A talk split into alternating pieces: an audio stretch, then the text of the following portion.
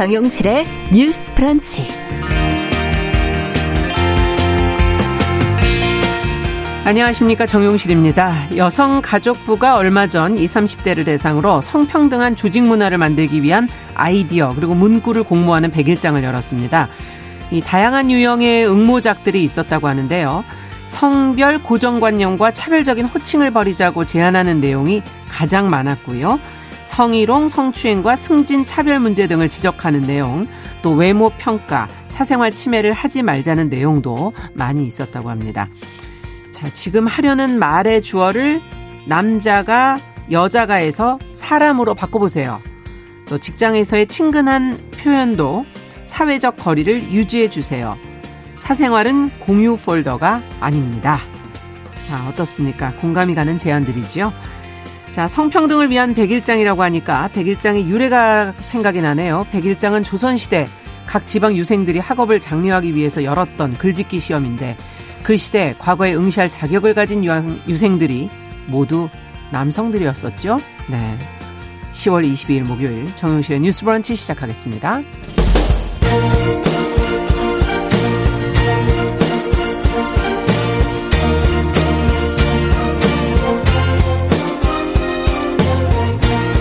여성의 감수성으로 세상을 봅니다. KBS 일라디오 정용실의 뉴스 브런치 여러분의 의견을 기다립니다. 문자는 샵 9730으로 보내주세요. 짧은 문자 50원, 긴 문자 100원이 부과됩니다. KBS 모바일 콩, 유튜브를 통해서도 무료로 참여하실 수 있습니다. 네, 정실의 뉴스 브런치는 항상 여러분들과 함께하고 있습니다. 오늘도 남기숙님, K73018221번님, 6212번님, 아카세즈님, 유성환님 들어와 주셨고요. 유튜브로도 오늘도 600명 가까이 들어오셨네요. 아, 제임스 정님, 황현호님, 미무수아님 이렇게 들어오셨습니다. 감사합니다. 자, 오늘 첫 코너 어, 뉴스픽으로 또 시작을 해보죠. 더 공감 여성정치연구소의 송문희 박사님 안녕하세요. 네, 안녕하세요. 네, 전혜연 시사평론가 안녕하십니까? 네, 안녕하세요. 자, 오늘 첫 번째 소식은 이 북한에서 피살된 공무원의 형이 강경화 장, 외교 장관을 만났습니다. 강 장관이 최대한 협조하겠다 이렇게 입장을 밝혔는데요. 면담에서 어떤 이야기가 어, 주고받아졌는지 대략적인 내용은 공개가 됐으니까요. 한번 좀 저희가 정리를 해보죠. 송 박사님. 네, 지난 7일 날 국정감사가 있었을 때 강 장관이 이 공무원 피살 사건에 대해서 피해자 가족의 아픔에 대해서 10분 공감한다 이러면서 만나겠다는 뜻을 밝혔었거든요. 네. 그래서 21일 날 그 외교부 청사에서 그 북한군에 의해서 사살된 해양수산부 공무원 친형 이래진 씨를 비공개로 25분간 면담 면담을 했습니다. 네. 이 자리에서 무슨 이야기가 나왔냐.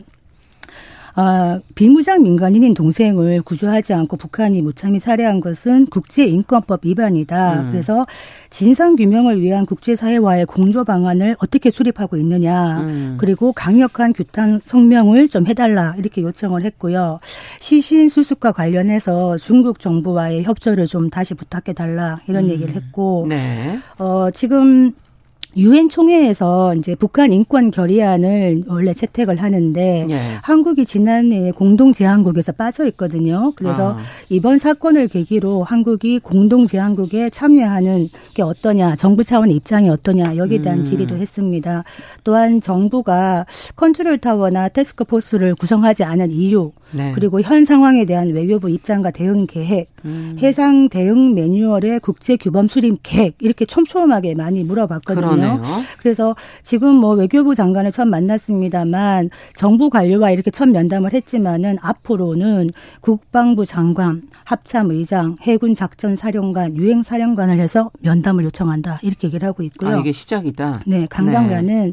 지금 최대한 협조하겠다 그리고 음. 서면으로 답변하겠다 이렇게 얘기를 했고 중국에 대한 협조에 대해서도 이미 협조 요청했지만은 음. 재차 또 협조 요청하겠다 이렇게 답변한 상태입니다. 네. 자, 지금 뭐 면담을 통해서 나온 내용들이 꽤 많아서 이 건의 사항들과 관련해서 어, 외교부가 좀 어, 해야 할 일은 무엇인지 이 외에도 또 신경 써야 될 게 있다면 무엇인지 두 분 말씀 좀 들어보죠. 우리가 이런 사건의 유가족들과 정부하고 소통을 할 때 제가 음. 좀 안타깝게 생각하는 부분은 어, 돌아가신 분의 형이 밝혔듯이 사건을 당하고 정부 관료와의 첫 면담이라고 했습니다. 예. 강 장관 나서기 전에 다른 분들은 뭘 하셨는지 좀 묻고 싶어요. 음. 왜냐하면 유가족은 당연히 아예 권리가 있는 거고요. 그렇죠. 유가족을 만나서 상세하게 설명해주고 일단 어쨌든 우리 국민이 피사야 되는 건 맞잖아요. 지금 네. 양측이 뭐, 뭐 북도 남도 그 음. 부분을 경위에 대해서는 여러 가지는 이견이 있습니다만 그 부분에 대해서 유가족에 잘 설명해주고 위로해주고 이런 과정이 뭔가 제대로 되지 음. 않았던 부분은 정부가 좀 부족한 부분이었다 이렇게 생각을 합니다. 네. 그런데 이제 이 유가족의 요구 중에서 북한 인권 결의안 이런 문제는 아마 이번 사건 때문이든 아니든 굉장히 좀 정부에서 결정하기 쉽지 않은 문제다. 이건 지금 뭐 음. 대북 관계라든가 여러 가지가 얽혀 있는 문제이기 때문에 혹시나 이 부분에 있어서 유가족의 요구가 간철되지 않더라도 음. 그 부분을 가지고 뭐 단정을 지을 부분은 아니다라고 좀 조심스럽게 저는 해석을 하고요. 네. 어, 다만 지금 해경의 조사라든가 이런 걸 대통령이 지시했음에도 불구하고 이제 한 달 정도 지냈는데 아직까지 뭐 결과가 안 나왔죠. 결과가 나오지 네. 않습니다. 그래서 유족들의 입장에서는 뭐 시신이라도 좀 찾았으면 하는 간절한 마음이 있을 텐데 음. 이 부분은 정부가 더 노력을 해야겠죠.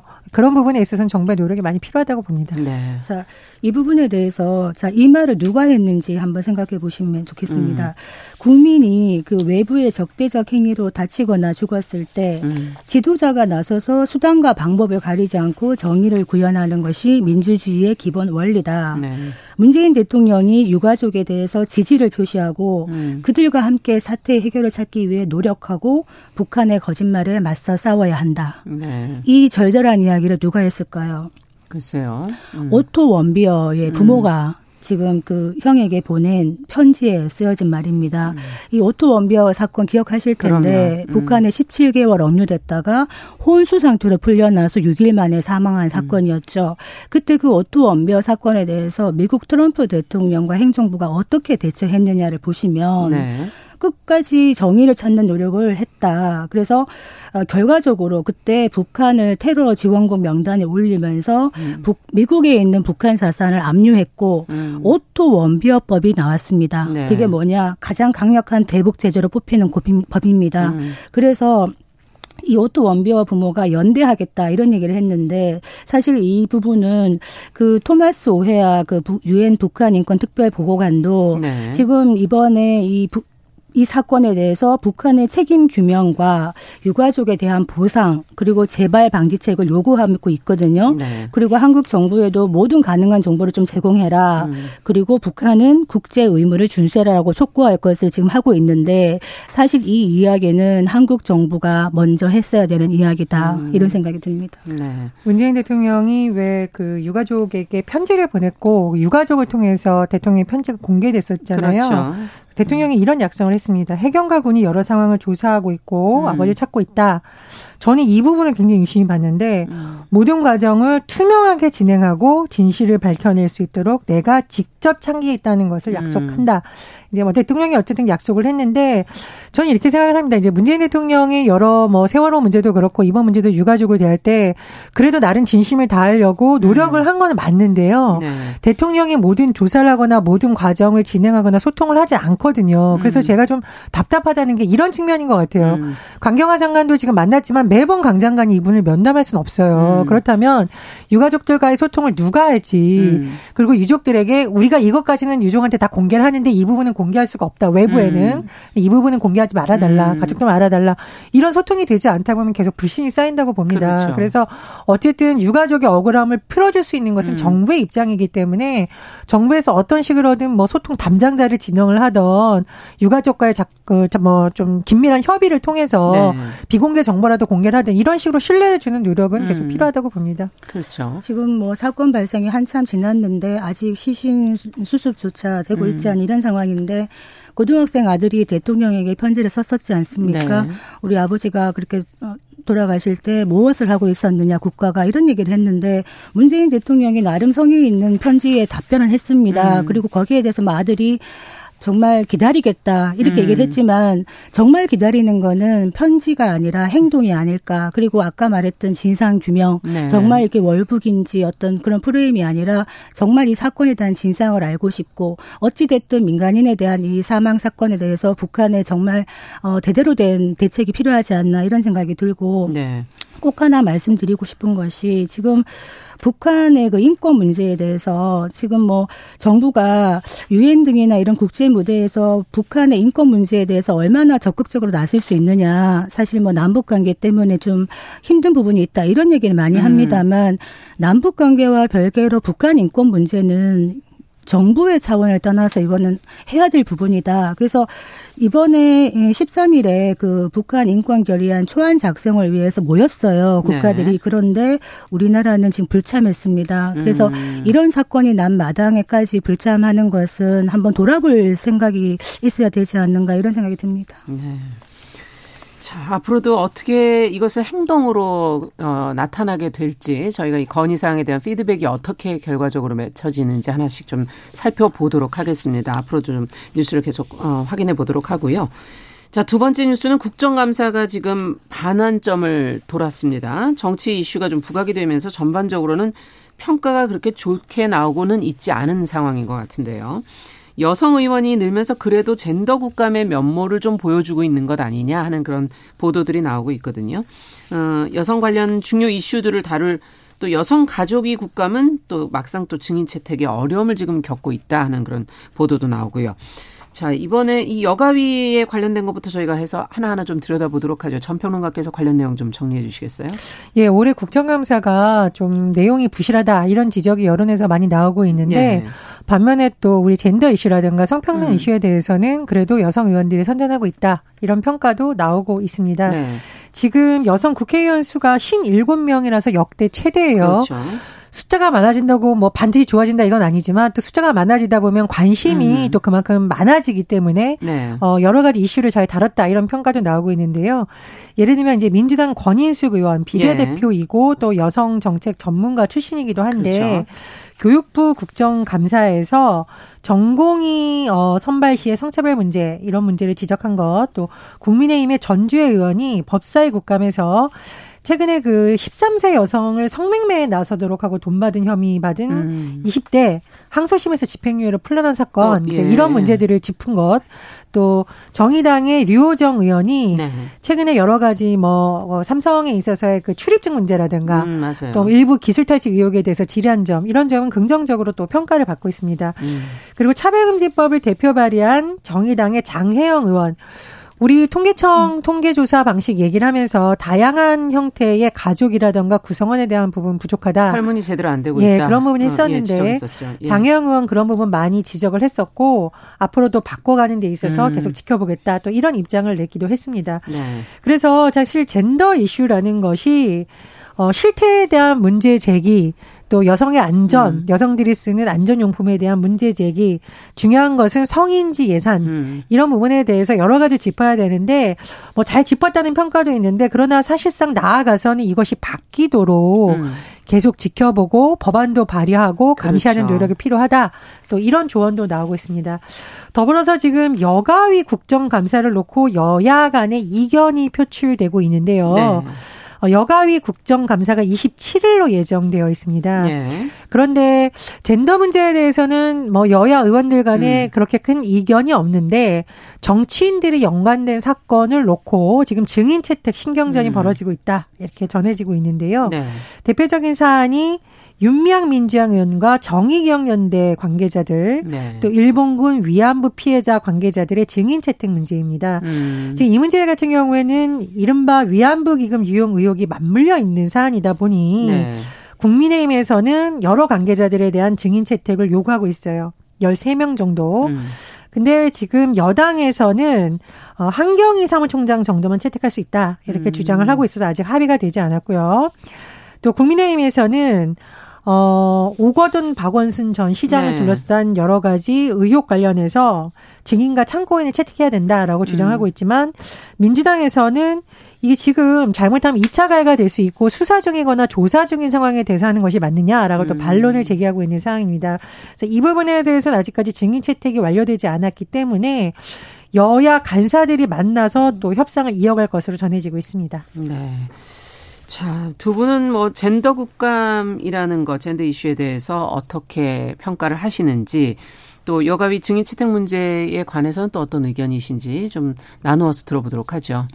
그뭐 20대 국감 때는 리얼들도 뭐 등장하고 음. 이 정도로 어떻게 보면 사실 좀 깊이 있는 내용보다는 관심 끌기. 그렇죠. 사실 뭐 국감 때마다 우리가 늘 얘기하는 게 이번 국감만 그런 것이 아니라 맹탕 국감, 음. 호통 국감, 이벤트 국감 이런 얘기를 많이 합니다. 상설 국감이 안 되고 딱 20일 동안 몰아서 20일 동안 국감을 하는데 얼마나 효율성이 있겠습니까? 네. 그런데 그나마 이번에 아까 말했듯이 여성 의원들이 많이 들어갔고 음. 또 지금 젠더 이슈라는 게 여야 할 것 없이 공통 관심사가 되다 보니 음. 어 그래도 조금 나아지는 부분은 있다 이 부분에서는 그런데 문제는 지금 27일부터 이제 여가위 국정감사가 시작되는데 예. 여기가 아마 또 맹탕이 되지 않느냐 이런 의심이 나오고 있는 것이 일단 정치적으로 네, 물론 네. 국감에서 정쟁하지 마라 얘기하지만 음. 국감도 여야 정치인들이 하는 것이기 때문에 여기서 완전히 자유로울 수는 없습니다만 증인 채택조차 서로가 이렇게 실랑이 하다가 그냥 흐지부지 끝나버린다면은 내용이 네. 없다. 지금 아. 말한 뭐 정의연이라든가 또뭐 어, 성으로 성 문제로 인한 사망 사건 같은 경우에 음. 여야 그 여가위 의원들이 갈려요. 그러니까 야당 여가위 소속 의원들은 이러 이러 이러한 분들을 다 증인 채택해라라고 촘촘하게 얘기하는 음. 반면에 여당에서는 아까 말했듯이 이거 정쟁이다 이렇게 얘기를 하면서 2차 가해 문제도 있고 하니까 증인 채택 안 하겠다 이렇게 얘기를 하고 있는데 지금 사건이 발생되고 나서 시간이 꽤 흘렀습니다. 이거를 언제까지 수사만 지켜보고 우리가 기다리겠다 이렇게 얘기한다면 국민의 대표하는 국회가 국민의 의구심을 좀 해소하고 어떤 큰 사안들에 대해서 실체적 진실을 밝히기 위해서 증인도 부르고 음. 하는 것 아닙니까? 이 부분에 대해서는 좀 더 논의가 필요하겠다 네. 이런 생각이 들고 이게 꼭 여성들만의 문제가 아니라 이번에 보니까 남성 의원들도 사실은 적극적으로 이런 이슈에 대해 참여를 해야 되거든요. 네. 그래서 좀 눈에 띄었던 것이 그 양기대 의원 이번에 발표한 걸 보니까 그 지방 공공기관의 유리 천장 문제를 제기했더라고요. 음. 그래서 그 행정안전위였습니다. 행정안전위원회에서 이런 얘기를 했다. 그래서 지방 공공기관이 여성 직원 비율이 아주 매우 약하고 음. 그나마 특히 고위직은 여전히 유리천장이 상존한다 이렇게 통계를 보여주면서 음. 앞으로 성평등 사회로 나아가기 위해서 여성의 공직 사회 진출이 매우 필요하다 이런 이야기를 하는 남성 의원들도 같이 많아져야 된다 이런 생각이 듭니다. 네, 지금 어, 법사위 대검 국감이 진행되고 있고요. 지금 속보가 뉴스 속보가 좀 들어왔는데요. 라임 수사를 담당했던 서울 남부지검장이 지금 사의를 표명했다는 속보가 좀또 들어와 있습니다. 자, 지금 얘기 조금 더 들어보죠, 저희. 예, 전해 평론가. 저는 지금 여러 가지 의혹이 있는 사건에 대해서 진상규명은 반드시 필요하다. 이것은 예. 일관된 입장입니다. 그런데 음. 좀 고민스럽다고 해야 될까요? 예. 딜레마라고 해야 될까요? 그 정의기억 연대를 둘러싼 의혹 같은 경우에 지금 검찰 수사 중입니다. 음. 그래서 국정감사에서 여야를 막론하고 수사 중인 사건에 대해서 질문을 했을 때 수사와 관련된 사항을 대답하기가 굉장히 어려운 특수성이 있어요. 음. 이건 이제 법사위에서도 그렇죠. 여야 간의 논쟁이 벌어지고 있는 부분이거든요. 네. 그런 부분을 좀 어떻게 봐야 될지 여야 간의 간사들 간에 좀 심도 있는 논의가 필요하다고 보고 음. 두 번째로 지금 뭐 정직 뭐 시장이라던가 자치단체장을 둘러싼 여러 가지 의혹 관련해서는 제가 가장 우려하는 부분은 진상규명을 촉구하거나 수사가 네. 늦어지는 부분, 인권이나 경찰이 철저하게 수사를 하라 이렇게 촉구를 할수 있는데 네. 만약에 관련자들을 불러서 질문을 했을 경우 이걸 과연 피해자들이 어느 선까지 공개하는 걸 원할지가 굉장히 좀 음. 어, 걱정이 되는 부분이 있습니다. 이게 정치적으로 어떤 사건이 휘말리다 보면 사실 피해자들의 인권이 뒷전으로 처지는 경우가 많고요. 네. 의도치 않게 정치권이나 언론에 의해서 피해자의 신원이 특정되는 경우가 있습니다. 음. 그래서 이 문제는 여야 간사들이 어, 정치적인 문제로 볼 것이 아니라 피해자를 보호하는 걸 가장 우선 두고 예. 심도 있는 대화를 좀 나눠봤으면 좋겠고요. 어, 가능하다면 만약 피해자가 또 가능하고 원한다면 피해자 측 대리인들의 입장을 좀 미리 들어보는 것이 음. 필요하지 않을까 그런 생각입니다. 좀 조심스러운 부분이 있다는 네. 말씀이시군요. 근데 지금 여가위에 음. 대해서 뭐, 뭐, 여성 가족부나 여가위에 대해서 존재의 가치가 뭐냐 이런 질문을 많이 하시는데 음. 사실 별로 힘이 없는 위원회고 국감입니다. 왜냐하면 이 여가위가 겸임을 한단 말이에요. 네. 그러면 다른 위원회에 다 속해 있는 분들이 거기에 집중을 하다가 마지막에 여기 잠깐 네. 와가지고 한꺼번에 몰아치기 국감을 하기 때문에 사실 이런 태생적인 한계가 있다. 음. 몰아치기 국감의 한계가 있다. 그래서 지금 전 정춘숙 여가위원장이 어떤 얘기를 했냐면 네. 이 유리천장과 관련된 질문을 다른 상임위에서 세 개씩 좀 해달라 이렇게 음. 부탁을 하고 있는 이런 상황입니다. 음. 그래서 여기에 대해서 이 끼워넣기식으로 여성 이슈를 넣을 것이 아니라 제대로 된 어떤 어, 항구적인 역할을 해야 되는데 지금 네. 어떤 이야기가 나오고 있냐면 여가위 별로 기능이 약하니 여가위를 문화체육관광위원회를 묶어가지고 통합을 하자. 그러면 음. 이름이 어떻게 되냐? 문화체육관광여성가족위원회입니다. 아, 분야가 너무 많지 않습니까? 그러면 이게 예. 문화, 체육, 관광, 여성, 가족 하나하나도 굉장한 일이 많은데 그러니까요. 이렇게 되면은 정말 이 이슈에 집중할 수 있는 걸 할 수 있겠는가 저는 음. 이런 좀 의문이 들고 제가 예. 아까 또 말했습니다만 여가위를 그러니까 조금 더 힘을 실어주는 방안으로 가고 음. 국감 자체도 상설 국감 논의 늘 있어 왔는데 예, 그렇죠. 국회에서 어떤 얘기를 하냐면 지방도 돌봐야 되고 지역구도 돌봐야 되고 우리가 너무 일이 많다 이렇게 음. 국회의원들이 좀 어, 난색을 표했었는데요. 에, 제대로 이렇게 행정부를 견제하는 거는 국민의 명령입니다. 그렇죠. 이거를 일이 많다고 방기하는 거는 국회의원들의 직무유기가 아닌가. 음. 뭐 저는 이런 생각이 조금 듭니다. 더 이제 모든 분야가 열심히 일을 해야 되죠. 이제 그럴 시기죠. 보수당의 네. 원내대표 출신인 김성태 전 의원이 네. 어제 라디오 인터뷰를 한 걸 제가 좀 열심히 들어봤는데 음. 굉장히 안타까워하는 것이 이런 거였습니다. 음. 그러니까 다른 중요한 사건 많은데 지금 뭐 법무부나 추미애 장관을 둘러쌌는데 너무 많은 시간을 쏟고 있다. 음. 이건 이제 야당에 대해서도 쓴소리를 한 거고 정치권 그렇죠. 전체에 대해서 쓴소리를 하면서 특수고용 노동자 문제 이런 거 환노위에서 다뤄줘야 되는데 네. 안 다루는 거 안타까움을 표시했듯이 사실 여가위도 디지털 성범죄 문제라든가 여러 가지 중요한 문제가 있는데 모든 맞습니다. 정치 이슈에 파묻혀 있는 듯한 좀 느낌이 듭니다. 예. 그래서 어, 박사님 말씀에 정말 공감하는 것이 어, 합치는 것이 전 대안이 아니라고 봐요. 음. 그리고 합치자는 의견이 여당에서 나왔다는 건 좀 매우 아쉬운 부분인데 그런 의견이 어 이것을 오히려 잘 살리는 방안 좀 많이 음. 나야 된다고 생각을 하고요.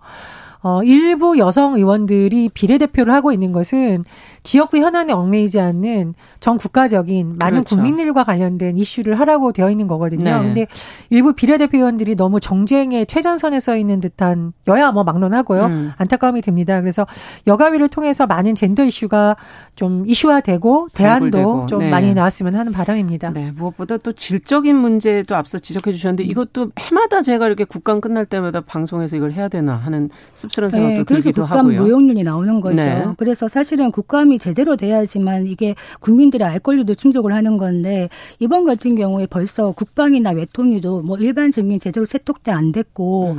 어떻게 보면은 한편에서는 방탄 국감이다 이런 얘기를 하지만 또 야당을 보면 뭔가 치열한 야성을 보여주지 못하고 있다. 네. 그래서 둘 다 저는 음. 좀 쓴소리를 할 수밖에 없네요. 네.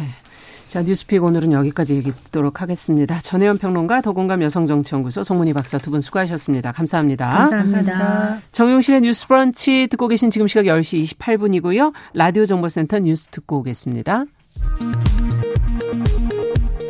독감 예방 접종 뒤 숨진 사람이 13명으로 집계됐습니다. 대전에서 독감 백신을 맞은 뒤 의식불명에 빠졌던 70대 여성이 숨졌고 경북 성주와 경남 창원에서도 독감 백신을 맞은 70대가 사망했습니다. 오늘 발표된 코로나19 신규 확진자는 121명으로 다시 세 자릿수를 기록했습니다. 국내 발생이 104명, 해외 유입이 17명이고 경기도에서 가장 많은 확진자가 나왔습니다. 유럽의 코로나19 상황이 악화되면서 체코와 영국, 이탈리아 등에서 하루 신규 확진자 최고치를 기록했습니다. 폴란드 건설 현장에서 일하는 우리 근로자 23명도 확진됐습니다. 더불어민주당 김태년 원내대표가 검찰개혁의 필요성을 강조하며 공수처 출범은 정치검찰, 부패검찰이라는 오명으로부터 검찰을 개혁하는 출발이 될 것이라고 말했습니다. 국민의힘이 오늘 라임 옵티머스 사건을 수사할 특별검사 도입 법안을 발의합니다. 주호영 원내대표는 오늘 오후 민주당 김태년 원내대표와 만나 특검 수용을 요구할 예정입니다. 김봉현 스타 모빌리티 전 회장이 제기한 검사 술접대 의혹을 수사 중인 검찰이 접대를 받은 것으로 지목된 이모 변호사의 사무실 등을 압수수색했습니다. 경영권 부정승계 의혹으로 기소된 이재용 삼성전자 부회장 등의 재판 절차가 오늘 시작됩니다. CJ 대한통운이 최근 택배기사가 사망한 것과 관련해 오늘 오후 사과문을 발표하고 택배 종사자 보호 대책도 내놓기로 했습니다. 지금까지 라디오 정보센터 조진주였습니다.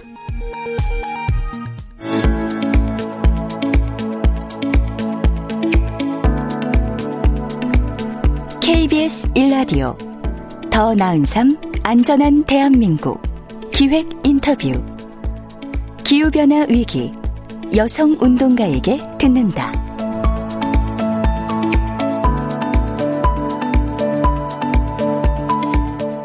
지금 뉴스 속보가 들어와서 먼저 전해드리고 이제 저희 인터뷰로 가도록 하겠습니다. 라임 자산 운용 사건을 수사 중인 박순철 서울 남부지검장이 오늘 사의를 표명했습니다.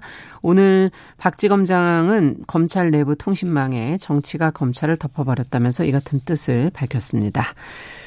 자, 앞서 얘기 들으셨죠? KBS 일라디오 더 나은 삶 안전한 대한민국 기획 인터뷰를 준비했습니다. 기후변화 위기 여성 운동가에게 듣는다. 오늘 이제 네 번째 시간이 됐습니다. 오늘은 청년들이 좀 주축이 돼서 환경 운동을 펼치고 있는 기후 변화 청년 단체 기계 김지웅 공동대표 자리해 주셨습니다. 어서 오십시오. 네, 안녕하세요. 저 네. 기후 변화 청년 단체 지휘학께서 공동대표를 맡고 있는 김지윤입니다. 네.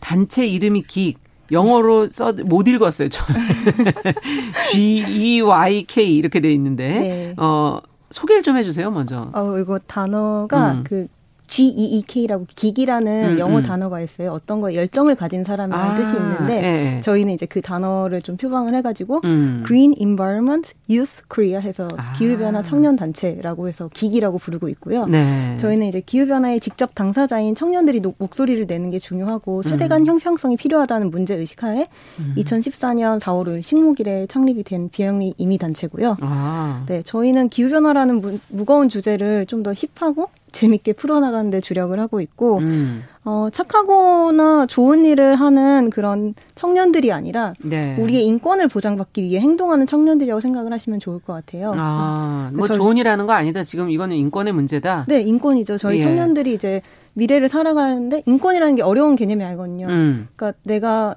사람답게 살 수 있도록 그렇죠. 네, 사는 것이 이제 중요한데 네. 이제 저희는 주로 나 하나쯤이 세상을 바꿀 수 있다 이런 그 음. 그 기조하에 활동을 하고 있습니다. 기, 성세대랑 좀 생각이 다른 나 하나 좀. 네, 나 하나라도 바꿀 수 있다. 지금 어. 그런 생각이신 거죠. 그렇죠, 예. 그렇죠. 세대 간의 어떤 균형. 그렇죠. 모든 지금 분야에서 어, 아무래도 기성세대에 의존하고 있는 분야들이 많은데 이제 젊은 목소리를 지금 제대로 내보겠다는 말씀이세요. 어, 어제도 저희가 이제 기후 변화에 대한 그 이야기를 서울 환경 운동 연합, 서울 환경 연합하고 같이 얘기를 하면서 이 청년들의 얘기를 조금 더 대변해서 해 주셨었거든요. 음, 공동 대표도 지금 여성분이고 혹시 구성원의 여성 비중은 어떻게 됩니까? 저희가 지금 활동하는 인원이 60명 정도 되는데요. 네. 창립 이래로 쭉 남성 여성의 비율이 반반이 된 적이 없습니다, 사실. 그리고 어. 대부분의 이제 저도 환경과 관련된 대학원을 나왔는데 그때 이제 14명 동기 중에 3명만 예. 남자고 나머지 다 여자고 아, 남자가 적다는 말씀이신 거군요. 네, 저희가 예. 이제 서류를 받아서 뽑는데 어. 서류 자체도 이제 적어서 참 그 부분이 저도 어, 항상 고민이 되는 부분이기는 음, 한것 같아요. 여성들이, 어, 젊은 여성들이 어떻게 보면 더 환경 문제에 관심이 많다, 이렇게 볼 수도 있는 건가요?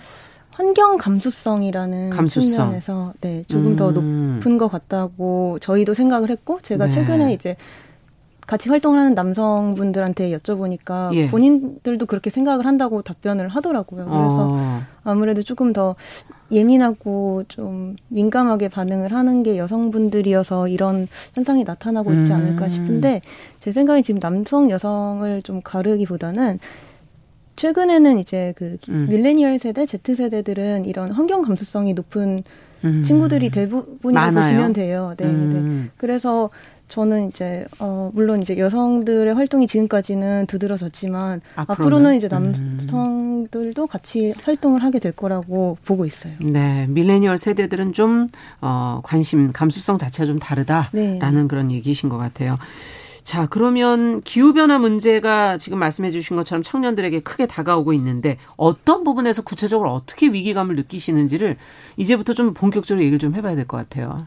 어, 혹시 탄소 예산이라는 개념 들어보신 적 있으실까요? 어제 이제 저탄소 문제에 대해서 언급을 해 주셨죠. 네, 예. 저탄소랑 예. 또 이제 다르게 좀 예. 접근을 해서 탄소 예산이라고 우리가 이제 쓸 수 있는 탄소의 음. 양이 정해져 있는 거예요. 지금? 네, 네. 음. 그래서 이제 적정한 탄소 배출은 지구가 알아서 이제 자, 자정작용을 해줘서 예. 처리를 하는데 지금 문제가 되는 건 이제 과도한 탄소 배출이거든요. 그렇죠. 그래서 우리가 과거에 이미 배출한 이산화탄소로 1도가 이미 상승을 했고요. 음. 네, 이로 인해서 사실 최근 많은 분들이 기후 변화가 변화 기후 변화가 실제로 일어나고 있고 음. 이게 내 삶에 영향이 오는구나를 느끼기를 시작을 한 것 같아요. 맞아요. 네, 근데 지구 평균 온도가 1.5도씨 이상 오르면은 이제 정말 더 많은 재해가 이제 걷잡을 수 없이 펼쳐진다고 과학자들이 전 세계 과학자들이 예. 독립적인 기구를 통해서 보고서를 계속 발표를 하고 있어요. 아. 특히 2018년에는 예. 인천 송도에서 특별 보고서가 발표가 되었었거든요. 근데 저희는 왜 몰랐지? 그 예. 한국에서는 아무도 다루지를 예. 않아요. 한국에서 주최됐는데 네, 인천 송도에서 예. 발표한 보고서입니다. 아. 그래서 이런 이산화탄소 양이 2030년까지 이제 2010년에 배출한 양의 절반 이상 줄이지 못하면은 아. 우리는 이제 2도씨 이상으로 넘어가서 더 이상 걷잡을 수가 없다라고 얘기를 한, 했는데 그 어, 기간이 7년 정도밖에 남지 않았어요. 그러네요. 사실. 네. 예. 그런데 지금 줄이고 있나요? 어떻게 돼가고 있는 거예요? 아니 우리나라는 현재 상황이 그거를 알아야 지금 이제 이 문제를 해결하지 않습니까? 그 이산화탄소 배출량을 보시면은 계속 예. 그냥 상향 우상향 곡선이고요. 어 이런 현상을 보면은 사실 저희 어, 청년들은 미래가 되게 암울하거든요. 그래서 음. 올해 코로나도 사실 기후변화에 영향, 영향이 있다고 해외에서는 계속 발표가 되고 있는데 네. 그래도 코로나는 백신이 나오면은 해결이 될수 그렇죠. 있다는 가망이 있잖아요. 희망이라도 있죠. 네. 근데 기후 변화는 되돌릴 수가 없어요. 이거는 이산화탄소를 포집을 해가지고 뭐 바다 밑에다 넣는 그런 기술들을 개발을 아. 하고 있는데 그게 엄청 위험한 기술이어서 그거는 사용을 할 수가 없고 우리가 줄이는 방법밖에 없는데 아. 아직도 경제 성장만을 운운을 하면서 이제 그렇죠. 계속 탄소 배출에 대한 어, 면제부를 받고 있는 거죠. 음, 지금 굉장히 다급한 문제인데 네. 다른 방, 기술력으로도 해결할 수 없는 상태인데. 네, 맞습니다. 네. 제가 이제 어릴 때는 이제 아 나는 20살에는 이러이런 대학생이 될 거야. 난 30살 때는 네. 어, 어느 정도 이런 커리어 우먼이 되고 있겠지 어, 이런 상상을 하잖아요. 그렇죠. 근데 저는 지금 이제 2050년까지 넷제로를 해야 된다. 그러니까 탄소 중립을 만들어야 된다라는 이야기가 각국에서 나오고 있는데 네, 우리나라에서는 아직까지 또 좀 이거에 대해서 확신을 못 가지고 있는 상태인데 음. 저는 2050년을 생각을 하면은 그때가 상상이, 몇 살이신 거예요? 저 환갑잔치 할 때쯤입니다. 그러니까 요즘에 환갑 잔치 안 해요. 너무 젊어서. 아, 네, 생일 파티 하는 걸 좋아해서요.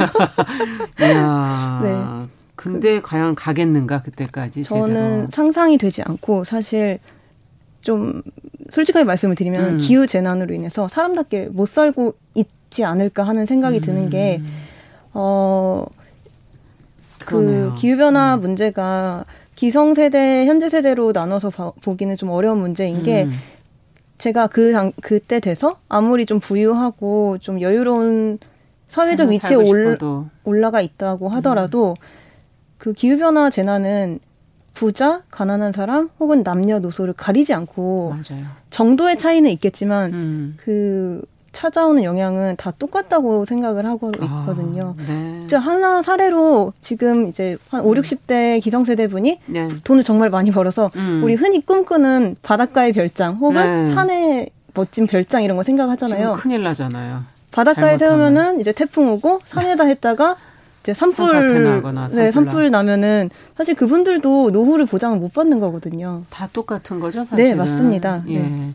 단지 그 인식을 더 가까이서 느끼느냐, 그렇지 않느냐. 그건 앞서 얘기해 주신 그 나이대별로 자신의 모습을 상상해 보는 것 하고 또 무관하지는 않을 것 같은데. 네, 맞습니다. 지금 몇 년째 그 기계에서 기후변화 당사국 총회를 다 들여다보고 계시다는 얘기를 들었어요. 네네. 25차 총회 멤버들이 직접 다녀오셨다 그러는데 국제사회는 어떤 변화를 하려고 하고 있는지 어, 어떤 점에서 실망스러운 부분이 있는지 좀 얘기를 들어보고 싶어요. 25차라는 뜻이 25년 동안 했다는 뜻이에요. 그래서 아. 25년 동안 이산화탄소 배출을 한 번도 줄인, 줄인 적이 없어요. 전 세계 총량으로 얘기를 했을 때. 그래서 이제 2010 어, 2019년에 있었던 이제 지난 컵 같은 경우는 네. 2018년에 말씀드렸던 그 특별 보고서 상으로 이제 시간이 얼마 남지 않았다고 계속 얘기하는데 얘기를 이제 보고를 받았죠. 음. 정부 결정권자들이. 근데 정말 아무런 성과가 없었어요. 그래서 이제 이게 2주 동안 진행이 되는데 1주 차에 아무런 성과가 없으니까 청년들이 되게 많이 갔었는데 거기서 음. 아 이거 1주 차에 정말 아무런 결과 없으면 2주 차에도 결과가 안 나올 확률이 높다 해가지고 그렇죠. 2, 주차 이제 월요일인가 화요일에 그 저희가 회의장 앞에 가가지고 거기서 받은 텀블러 유리 텀블러랑 숟가락이 있었어요. 그래서 아. 그걸로 막 소리를 쳤었어요. 이제 예. 그래서 좀 제대로 해라. 네네 비폭력 시위라고 보시면 될 것 같은데 아. 그때 그때 경찰에 잡혀가고 회의장에서 다 쫓겨나는 그런 아, 해프닝이 있었거든요. 네. 네. 그래서 어, 2000, 그, 캅25 같은 경우는 결과도 아무것도 없고, 그냥 이 해프닝이 유일한 결과라고 아, 보시면 될 것 같습니다. 유일한 결과였다. 네. 어, 이 기계에서는 그러면 지금 어떤 노력을 하시는지, 거기서 이제 만난 분들하고 국제적인 어떤 공조 이런 것도 같이 하시는 거예요? 네. 그 예. 자리에서 이제 다른 나라 청년들과 이제 각자 나라에서 이슈되는 것들이 어떤 건지 들을 수 있었고, 협력할 수 있는 지점을 찾을 수도 있었던 게 제일 음. 좋았고요. 특히 이제 한국 같은 경우는 전 세계에서 석탄 발전에 투자하는 탑3 국가예요. 중국, 일본, 한국 이렇게 세 개의 국가인데 어 그 투자 대상국이 주로 동남아시아 쪽에 있거든요. 예. 네, 그래서 우리나라에서 계속 투자를 하는 논리는 개도국에도 전기를 공급을 받을 수 있는 기회를 아. 줘야 된다. 사다리 걷어차기 하지 마라라고 얘기를 했는데 인도네시아 청년들하고 얘기를 들어보니까 전력 공급 과잉 상태이고 현지 주민들은 각종 질병에 시달린다는 이야기를 좀 들을 수가 있었어요. 그래서 네. 그걸 계기로 삼아서 지금 인도네시아 청년들하고 그곳에 하는 것입니까? 그곳에 사람이 산다라는 프로젝트를 통해서 현지 주민들의 음. 증언을 좀 들려주는 프로젝트 준비하고 있습니다. 네, 잘못된 부분 한번 고쳐보자 같이 연대해서 아, 라는 얘기신 것 같아요. 어, 또 그리고 예. 국제사회에서 논의되는 최신 트렌드를 접할 수 있는 것도 어떤 거였습니까? 그 중에 하나가 기후 변화와 여성이었어요. 아. Climate Change and Gender 라고 이제 얘기를 하는데 네. women이라고 얘기도 하고, 근데 우리나라에서는 아직 기후 변화와 여성과의 연관성에 대한 논의가 거의 저희 이번에 처음으로 한번 네, 해봤어요. 맞습니다. 예. 네. 근데 국제 협상장에서 그런 공식적인 자리에서 그런 오, 얘기가 되게 많이 오가더라고요. 음, 그만큼 여성들이 느끼는 환경에 대한 감수성이 조금 더 높다라고 얘기할 수도 있겠네요. 피해도 높을 예정이고요. 피해도 예, 네. 그럼 더 걱정스럽네요. 네. 자, 이 GEYK에서 어떤 친환경 라이프 스타일을 확산하기 위해서 노력을 하고 계신다는 얘기를 들었는데 어떤 걸 하시는지 제안을 한번 좀 해줘 보세요. 어, 저희 최근에는 좀 식생활에 대한 얘기를 많이 하고 있어요. 음. 그래서 그 어, 식생활을 바꿈으로써 우리가 이산화탄소를 최대 25% 음. 정도 줄일 수 있다는 어, 얘기가 그래요? 네, 그 국제기구 보고서에서 있어가지고요. 저희는 이제 어 단순 채식이라고 하기보다는 좀 더 확장된 개념으로 육식 음. 소비를 줄이고 지역의 농산물을 소비를 해서 수송에 쓰이는 배, 탄소 배출을 줄이고 아 수입보다는 예, 예. 네. 그리고 과포장 등 제품을 구제 과포장된 제품을 구매하지 않음으로써 이제 제로 음. waste를 실천을 하는 거죠. 그러네요. 네 삶에서 할 수 있는 것들이 꽤 있네요. 네, 맞습니다. 네. 이 외에도 더 있습니까? 저희 또 하고 있는 것들은 음. 이제 뭐 자전거 행진 뭐 이런 것도 하신다고? 행진도 하고 있거든. 음. 그때는 이제 석탄 화력 발전소가 전 세계에서 제일 큰 게 당진 화력 발전소였어요. 음. 그래서 그런 사실을 모르는 시민들이 되게 많아서 네. 그 인식 제고를 위해서 그때 자전거를 타고 천안에서 당진까지 아. 52km 정도 행진을 한 적이 있었고요. 예. 네. 그리고 저희 최근에는 의류 쪽에도 관심을 가지고 의류. 네. 네. 그래서 어 우리가 한 1년에 살 옷 중에 하나를 중고 옷을 사면은 아. 비행기를 한 번 덜 타는 것과 같은 효과를 가지고 있다라는 얘기가 그래요? 있거든요. 아. 네, 그래서 최근에 당근마켓 같은 것도 되게 잘 돼 있고 맞아요. 중고나라든 네네 네. 여러 가지 이제 중고 어, 공유 경제 이런 것들이 음. 활성화다 보니까 이제 단순히 어, 소비를 계속 하는 것보다는 우리가 음. 이제 가, 지고 있는 자원 안에서 조금 더 서로 나눠 쓰고 바꿔 쓰는 그런 운동들을 그러네요. 네, 확산시키려고 자꾸 무언가를 생산하고 만드는 것보다는 자꾸 재활용하고 네. 저희가 돌려 쓰는 방법을 조금 더 고민해야 되겠습니다. 삶을 변화시켜야 되겠다는 생각이 드는데 네. 예, 앞좀 제안하고 싶으신 게 있다면 저희가 이제 한 1분 정도 남았으니까 아. 제안을 좀 들어보죠. 저희가 너무 지금, 많으시겠지만 네. 지금 저희는 네. 개인의 삶을 바꾸는 것도 당연히 중요하고 이제는 음. 시스템 변화가 없으면은 지금 7년 안에 이런 시간이 없죠. 네, 7년 안에 이런 거를 바꿀 수 없다고 생각을 해요. 그래서 시의 정책 제안을 하고 있는데 최근에 음. 이제 탈석탄 시금고라는 것을 서울시에 제안을 했고 네. 작년부터 제안을 했는데 지금 이, 올해 6월에 발표한 서울시 그린 뉴딜에 이 부분이 들어가게 되었어요. 아. 아직 이거에 대한 구체적인 연도는 나와 있지 않지만 그렇군요. 그 부분을 이제 서울시가 더 구체화할 수 있도록 계속 푸시를 하고 있습니다. 시금고라는 건 뭔가요? 시금고 간단히 얘기해서는 음. 이제 시에서 사용한 주거래 은행이라고 보시면 되고 아. 이게 시중은행들은 정말 많은 이권을 좀 관계돼 있죠. 네네. 네. 그렇기 때문에 엄청난 경쟁을 하는데 그러면 석탄 투자를 하지 않는 은행들에게 가점을 주겠다라고 아. 서울시에서 기준을 바꾸는 거죠. 네, 해외는 지금 그렇게 환경과 연계된 기업들에게 조금 더 이익이 가게 하는 그런 정책을 우리도 해보자 이런 얘기시군요. 네, 그리고 금융권에서 해외에서는 이런 탈석탄 선언을 한 곳이 많아요. 특히 음. 이제 블랙록 같은 전 세계 최대 규모의 자산운용사가 이런 걸 했는데 환경 때문에 한 게 아니고요. 이런 석탄에 계속 투자를 하면은 본인들의 재무 리스크에 영향을 줘요. 아. 네, 그래서 서울시 세, 서울시 시민들의 세금이 단순히 이제 환경을 개선하는 것뿐만 아니라 서울시의 건전한 이제 재정 자산 운용을 네, 재정 운영을 위해서 이게 반드시 필요하다고 생각을 합니다. 네. 시간상 저희가 여기까지 얘기를 듣겠습니다. 너무 할 얘기는 많겠지만 네, 다음에라도 또 저희가 기회가 있으면 얘기를 더 들어보도록 하죠. 오늘 말씀 잘 들었습니다. 네, 감사합니다. 감사합니다. 네, 기후 변화 위기 여성 운동가에게 듣는다. 기후 변화 청년 단체 기계 김지용 공동 대표 이야기 나눴습니다.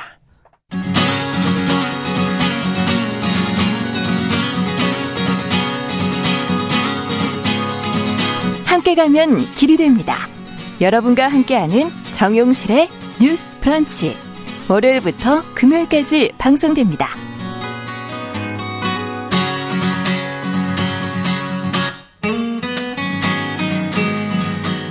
작은 서점주의 개성 있는 안목으로 신간을 골라서 소개하는 시간이죠. 동네 책방. 오늘은 고요서사의 차경희 대표 자리해 주셨습니다. 어서 오십시오. 네, 안녕하세요. 오늘은 어떤 책을 좀 만나볼까요? 어, 일단은 저희 음. 새로운 문예지가 하나 창간이 돼서 네, 잠깐 소개해 드릴까 하는데요. 음. 에픽이라는 제목의 narrative magazine이라는 음. 이제 잡지가 새롭게 창간이 됐습니다. 네. 그 에픽 같은 경우에는 이 단어 자체가 서사시, 뭐 서사문학 이런 뜻을 지니고 있는데요. 음. 음. 어, 이 문예지의 차별점 자체가 픽션과 논픽션을 아우르는 서사 문학이라는 아. 점이 좀 기존의 문예지와 다르다고 할 수 있습니다. 예. 그 문예지인데 픽션과 논픽션을 함께 다룬다라는 게 좀 언뜻 이해가 잘 안 되실 수도 있는데요. 그렇죠. 그동안의 문예지는 좀 단편 소설 중심이었잖아요. 맞아요. 작품을 소개하는 게.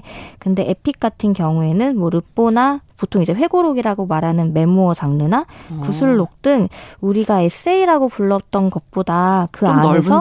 네, 그 서사의 구조가 좀 더 명확한 논픽션을 좀 지칭하는 음. 그런 장르들이 이제 단편 소설 분량과 비슷하게 소개가 되고 있습니다. 네. 그 2015년에 노벨 문학상을 수상한 스베틀라나 알렉시에비치라는 작가 아마 음, 들어보신 분들 많으실 예. 텐데요. 그런 증언, 사람들의 증언을 토대로 이제 기록한 작품들 을 쓰는 작가인데 아. 이런 작가도 우리나라에서 문학상을 받게끔 하고 싶다 이런 취지의 그런 문예지가 창간이 됐습니다. 아 이게 좀 폭을 넓혀주고 장르를 좀 넓혀주는 네. 의미가 있는 문학창 안에서 예. 좀더 다양한 장르를 수용하겠다 맞아요. 그런 취지에서 네. 그것이 좀 넓어져야 다양한 분야의 작가들이 나오지 않을까 하는 생각도 네, 드네요. 실제로 이제 소설가나 시인들도 꼭 그 어떤 한 장르에 국한된 작품을 다룰 필요는 없는데 음. 우리나라가 조금 더 그런 게 약간은 경직되어 있지 않나 싶 기도 하고 음. 이 서구에서는 creative nonfiction이라고 아. 아예 불려 있는 장르이기 때문에 이 장르의 새로운 매력을 좀 느껴보시면 좋겠다라는 생각이 들어서 소개를 해드리게 됐습니다. 그러네요. 네.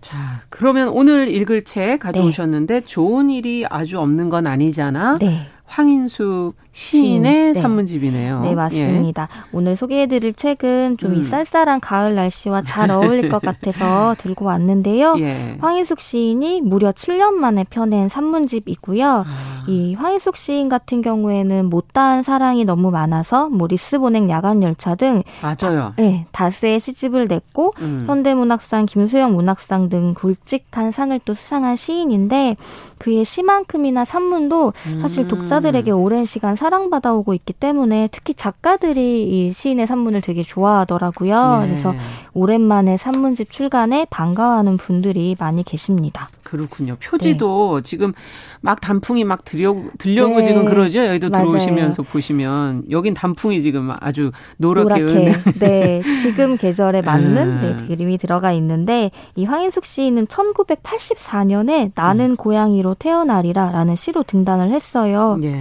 꽤 오래 전이죠. 근데 지금까지도 이제 활발하게 작품을 발표하고 있는데 중년의 나이, 중년의 나이에 접어들었지만 이 톡톡 튀는 발상과 위트 그리고 말맛이 느껴지는 문장이 좀 한결같은 느낌을 주는 시인입니다. 음. 그리고 무엇보다 무거운 이야기를 다룰 때도 읽고 나면은 좀 헐헐 가벼워지는 느낌이 들게 만드는 좀 신기한 매력이 그러네요. 있는 글을 쓰는데 그게 개인적으로 좀 인상이 깊더라고요. 예. 이번에 이제 좋은 일이 아주 없는 건 아니잖아라는 이제 제목으로 출간된 산문집 또한 마찬가지인데 음. 이 사실 그림이 제가 생각하기에는 이 시인이 살고 있는 용산구 해방촌을 좀 그리고 있는 아, 것 같아요. 표지가 맞아요. 네, 계단이 쭉 맞아요. 보이는 것이 굉장히 가파른 계단이 있는 아. 동네인데 이 황희숙 시인의 시나 산문에서 빼놓고 생각할 수 없는 길고양이 이야기나 뭐 넉넉하지 않은 삶에 대한 시선이 좀 짤막한 글들로 섬세하면서도 애잔한 느낌으로 담겨 있는데요. 음. 이 마찬가지로 무겁게 가라앉는 느낌이 아니라 좀 가볍게 깊어진다고 해야 되나? 이렇게 좀 부딪히는 말인데. 야, 이건 묘하네. 근데 책장이 좀 빨리 넘어가요. 그래서 되게 재밌게 읽다가도 아. 읽고 나면 어 아까 그 글 좀 생각난다 싶어서 다시, 다시 또 돌아가게. 네, 되돌아가고 싶게 여운을 좀 오래 남기는 책이기도 합니다. 네. 제목에서 뭔가 좋은 일이 아주 없는 건 아니잖아라는 표현이 조금은 네. 희망적으로 네. 느껴지기도 하고요. 네. 네. 요즘 상황에서 좋은 일이 없 있다라고 네. 많이들 얘기를 하시잖아요. 네, 이게 약간 시인이 지니고 있는 좀 음. 삶에 대한 태도 같다는 음. 생각도 좀 드는데요. 음. 그 사실 황희숙 시인은 저희 서점의 오랜 단골이기도 한데 아. 이제 제가 해방촌에 2015년에 문을 열었거든요. 네. 근데 시인은 1986년 그러니까 제가 이제 세 살 나이일 때부터 해방촌에서 살아오셨더라고요. 그 35년이라는 세월을 이 예. 남산 아래 비탈진 마을에서 살면서 음. 그 동네 변화를 좀 지켜봐온 입장인데 아시는 분들도 계시겠지만 이 해방촌인 마을 같은 경우에는 음. 실제로 이제 해방 직후에 북한에서 남으로 네. 내려와서 실향민들이 정착해서 음. 만들어진 동네예요. 그래서 그쵸. 그분들이 갖고 있는 사연이나 풍경들이 어떠했을지 좀 짐작을 해보실 수 있을 것 같습니다. 네, 어떻게 보면 많은 이야기가 그 안에 네. 녹아 있는 그런 장소다 이런 말씀이시네요. 네, 맞습니다. 네. 이 동네의 분위기를 조금이라도 아는 분들이라면 더 반갑게 읽으실 수도 있을 거고 음. 아니라고 하더라도 좀 보편 적으로 공감하며 읽을 이야기들이 많은데요. 음. 특히나 이제 해방촌 길고양이나 비둘기 등 좀 사람들이 가여워하면서도 동시에 꺼려하는 대상에 음. 대한 음. 이 시인의 끈질긴 관심과 애정이 담긴 글들이 좀 우리 주변에 약하지만 또 오해받기도 하는 존재들에 대해 생각을 해보게 만듭니다. 음. 그 이런 생각이 들어서인지 이번 산문집 좋은 일이 아주 없는 건 아니잖아에서는 노인들에 대한 이야기도 개인적으로는 좀 기억에 남더라고요. 네. 약하지만 오해받기 쉬운 네. 그런 대상들 생각해 보니까 지금 뭐 노인 얘기해 주셨지만 네, 네. 참 많은 것 같다 는 생각도 좀 네, 들어요. 맞습니다. 이 아까 말씀드렸듯이 이 해방 직후에 만들어진 마을이라 거의 한 동네에 50년 이상 사신 분들이 꽤 많으시거든요. 음. 이제 대부분의 자식들은 다른 곳으로 떠났지만 네. 이웃들과 함께 나이 들어가면서 이 언덕길에서 막 누군가를 흉보기도 하고 아니면 이제 좋은 것들을 받으면 나눠 먹기도 하면서 예. 흥을 돋우기도 하는 이 노인들의 모습이 시인의 솔직한 시선으로 담겨 있습니다. 네. 아까 시집에서 고향 고양이 얘기가 있었다는 네. 얘기 해주셨는데 네. 연결되어서 어떤 약한 것에 대한 네. 시인의 감수성이 계속 이 안에도 뭐 고양이 그림이 네. 예쁘게 많이 그려져 있어요. 사실 이 시인의 시와 네. 산문에서 고양이는 빠질 수가 없는 존재예요. 네. 거의 굉장히 많은 이제 음. 작품에 이 해방촌이라는 동네나 고양이가 꼭 등장을 하거든요. 네. 그래서 보면은 이 시인의 시선이 머무르는 곳에는 좀 오랫동안 늘 우리 곁에 조용히 있다가 어느 날 호련이 좀 사라지는 것들에 대한 음. 그런 포착이 되게 섬세하게 느껴져서 저는 이제 같은 동네에서 살면서 일을 하는데도 왜 나는 저런 걸 모르고 못 보고 살까 약간 이런 민망 항상 책을 읽을 때 느끼는 독자들의 마음 네, 아니에요? 근데 정말 가까이에 있는 것들에 대한 이야기다 보니까 예. 그런 생각이 좀 더 들더라고요. 예. 네. 무엇보다 지금 이제 뭐 노인에 대한 이야기다라고 해주시면서 이 뒷부분에 보니까 네. 나이를 먹는다는 건 삶을 무르익히는 것이다. 네. 어, 삶이 깊어진다는 것이다. 이런 네. 표현들이 네. 참 와닿기도 네. 하네요. 끝으로 한 말씀 정리를 좀 해주시죠. 네, 사실 이 산문집에 특별한 이야기들이 있는 건 아닌데 음. 그럼에도 불구하고 우리가 일상 속에서 잘 보지 못했던 것들을 음. 시인의 음. 눈으로 좀 보면서 이 책을 읽고 나면은 내가 살던 동네를 산책해 보면 평소에 보이지 않는 것들이 좀 다르게 보이는 네. 그런 경험을 하실 수 있을 것 같습니다. 네. 오늘은 어, 고요서사의 차경희 대표와 함께 어, 동네 책방 황인숙 시인의 에세이 좋은 일이 아주 없는 것 아니잖아를 이제 저희가 소개해드렸고요. 혹시 뭐 같이 읽어볼 만한 책 아니면 이 안에서의 읽어볼 만한 구절이 있으면은 기억할 어, 만한 구절이 있다면 한 대표적으로 네. 그, 그 골목이 품고 있는 것들이란 음. 제목의 글이 두 편 개인적으로 인상이 남거든요. 네. 그 할아버지 이야기와 키우던 고양이들의 좀 짠한 이야기들인데 음. 그거를 읽어보시고 마음에 드시면 이 책을 좀 다 읽어보셔도 음. 좋겠다는 생각이 먼저 듭니다. 먼저 그 대목부터 네, 읽어보시라는 네. 얘기군요. 네, 오늘은 고요서사 차경희 대표 와 함께 책 읽어봤습니다. 말씀 잘 들었습니다. 네, 감사합니다. 고맙습니다. 정용실의 뉴스 브런치 목요일 순서 이제 마칠 시간입니다. 저는 내일 오전 10시 5분에 뵙겠습니다. 감사합니다.